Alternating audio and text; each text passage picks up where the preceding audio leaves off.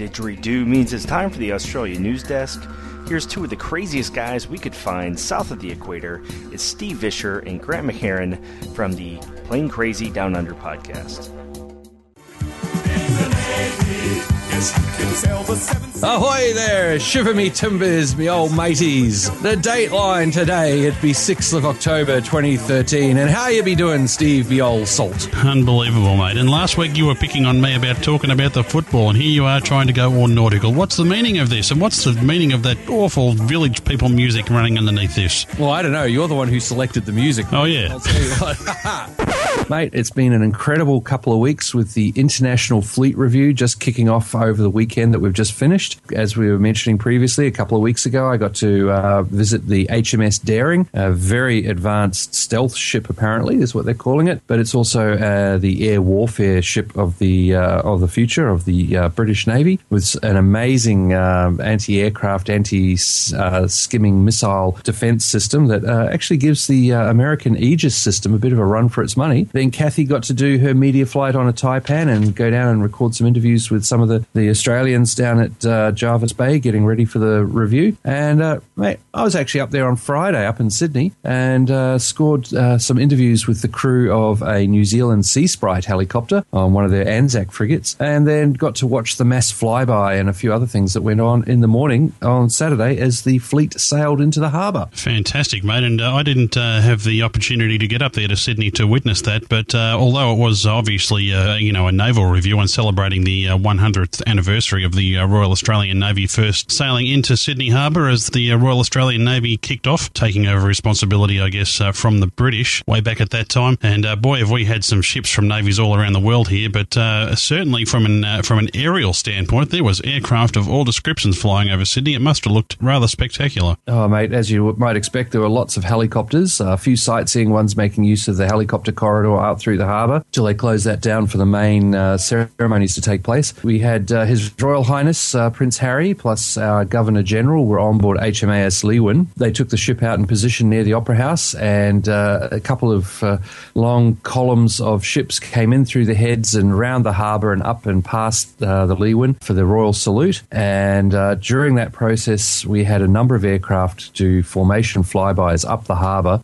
We had some Hornets and Hawks do a formation fly past. There was the wedge Wedgetail. There were a collection of P3 Orions, both Australian, Pakistani, and also a Kiwi one in there. Um, the formation of three three Australian P3s was uh, a nice little echelon formation. Then we had, uh, I believe it was the Pakistani one, followed by the Kiwis, and then there was a whole lot of helicopters came through. I was I was waiting to hear Ride of the Valkyries. I tell you, it was a uh, bunch of uh, Seahawks, and then a whole lot of Taipans and Squirrels and some Kiowas, the uh, Jet Rangers, and uh, also some of the um, foreign helicopters were in. There was an American Seahawk and also the Lynx that uh, I had uh, been interviewing the pilot for back with the HMS Daring. And uh, lots of helicopters in the air, lots to be seen. But unfortunately, I had to bug out where we were and come back to Melbourne. So I got to see the F 18 handling demo on the tiny screen in the seat in front of me on my Virgin aircraft as we waited to push back and head out. Hmm, fantastic. And uh, I should mention, too, Grant, of all the navies that were here uh, for our American listeners, the USS Chosin was here Yes. uh, as part of the uh, festivities. And uh, boy, I tell you what, I would love to have been up there. And uh, Sydney certainly turned on some great weather, which is uh, fantastic. I can't even pick on Sydney weather this time. So well done, Sydney. Uh, fantastic job. Now, Grant, uh, just as an aside, you said you flew Virgin, and a first for you, you flew on one of the jungle jets. That's right, mate. I got a flight on an Embraer E190. I wasn't really expecting that because uh, quite often on the Melbourne to Sydney run, being part of the Golden Triangle of the uh, Melbourne Sydney Brisbane route, uh, normally you've got 737s or Qantas runs 767s, especially at the high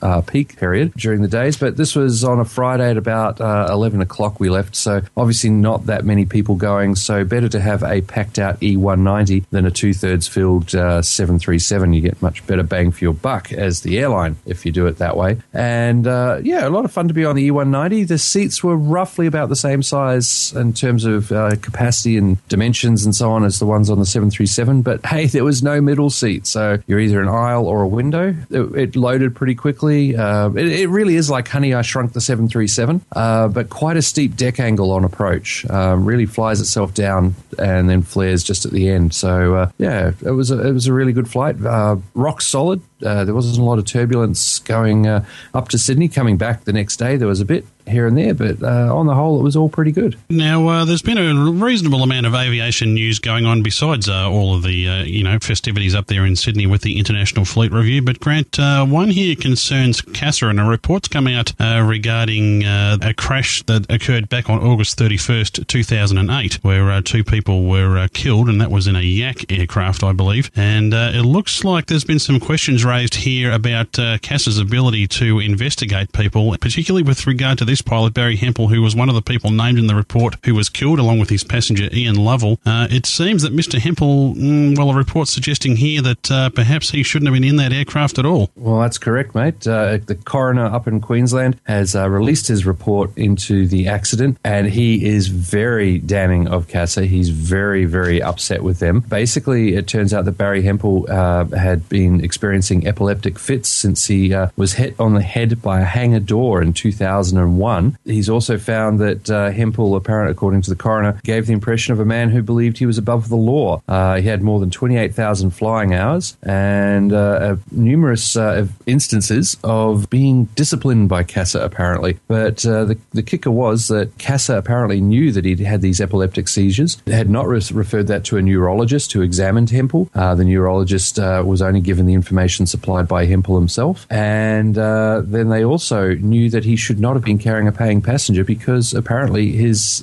he himself or his operation, it's not 100% clear, uh, was not licensed to be carrying passengers for hire on joy flights. So, yeah, a lot of bad information there. And it, has got a lot of us just totally stumped given how CASA can suspend people at a whim. And there's plenty of stories of CASA uh, pulling people's medicals for almost nothing, or somebody has a, a, valid problem, but they get it resolved, everything's good, but CASA won't give them their medical back. Uh, and here's the situation where, according to the coroner, CASA knew that Hempel had epileptic seizures, and they also knew he was flying paying passengers when he shouldn't have been, and they did nothing about it. it my mind's boggling. If this is all correct, then CASA's in deep trouble because they have a reputation of throwing their weight around, and clearly here they totally ignored some very serious information. Yes, this report's been uh, issued by Queensland's coroner John Hutton, and this article we find here actually in the Australian.com.au, and it says here that the coroner uh, is quoted as saying CASA was well aware that Mr. Hempel was a pilot who flew with with total disregard for safety regulations and goes on to say that surely even with a private pilot's license, there was a risk that he would breach a safety regulation that could place in peril any private passengers, other planes, and indeed people below his flight path. Uh, in the case of the incident on August 31, 2008, the only fortunate aspect was that the yak landed in the open sea rather than on houses or on roads where many other people could have been killed. Now, it's interesting if he's been flying around for profit with a private pilot's license, if that's indeed what he was doing, because that's a big, big no no. You can't charge people with a private pilot's license for your services as a pilot, as uh, we all know as pilots. And I tell you what, Grant, uh, along with a, a, few other Senate inquiries that have come out recently, CASA has certainly been in the spotlight and for all the wrong reasons. And uh, as much as we would like to, uh, you know, get out there and have some good news stories about our, our regulator here, and I'm sure there are plenty, uh, this sort of stuff doesn't play well for them. And uh, CASA at the moment has declined to respond publicly in the media. A spokesman for CASA said during the week that the agency would respond to the judgment after it had been studied properly. So I guess uh, look forward to seeing uh, what they say there, Grant. Uh, mm-hmm. As you mm-hmm. said, uh, I could uh, point to a number of situations that I know personally of uh, friends of mine who are pilots who've had their medicals pulled for a heck of a lot less than things such as epilepsy. So there you go. Yeah, it's enough said about that. it's pretty full on, mate. I'm I'm just gobsmacked, and I'm really going to be watching to see what comes out of this one, as are a number of others. Well, that's everything we have for you on this week's Australia Desk. And as we sign off, now listen here, Vanderhoof. I heard that comment you made about Australians stealing all the world's sports and making our own sports. And even if that is true, did they mention the yachting grant? They did mention the yachting, didn't they? The oh, America's Cup yachts. Oh, oh I, I think wow. the American team. I think the American team won it this year and, and beat the beat the Kiwis. But uh, sorry, uh, Grant, sorry. Grant, did you did you hear the, the accent of the skipper of that boat? Oh, Struth, mate. He didn't half sound non-American. Did I did now? I thought he was from Oklahoma. Oh. Really, you're saying he's from Melbourne? Only Oklahoma if it's a suburb of Melbourne. well, it could be. Well, maybe he's from Montana or something. Who knows? Oh, mate, I tell you what. Yeah, it's getting really, really hard to point the finger because I do remember sitting there chatting with my brother-in-law, who's an avid yachty, and he said there were more Kiwis on the American team than in the um, Kiwi team, plus a whole lot of Aussies. So I think there might have been one token Yank in the American team. Very hard to tell. And I mean, you know, it's it's getting to be a little bit of a joke, the America's Cup, honestly. And we still have we, we still have better football than the Americans. So there you go. the great controversy here on the Australia desk. Until next week, I'm Steve Visscher. If David um, doesn't kill me.